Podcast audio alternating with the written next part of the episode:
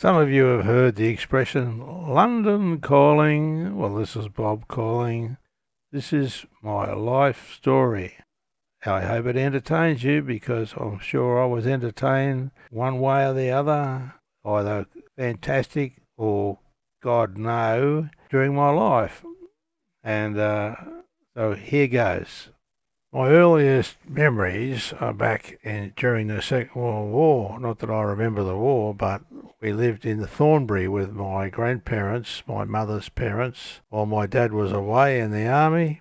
And uh, I can remember a horse hanging his head over the back fence in Thornbury, for goodness sake. It was a well built up area. But I can tell you how I proved that roughly about 50 or 55 years later. That's another time. However, that was my earliest memory in the backyard.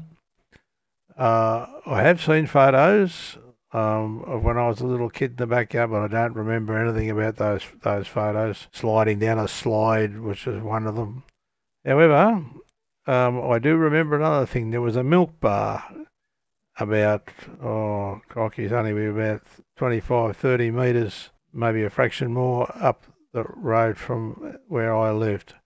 And my mother let me go up there when I was probably about three or three and a half years of age. She stood at the front gate and I walked up there with a billy and got a billy full of milk, which was the way things were done in those days, and brought it back to my mum. That's my earliest recollection of the days living in mm. Thornbury.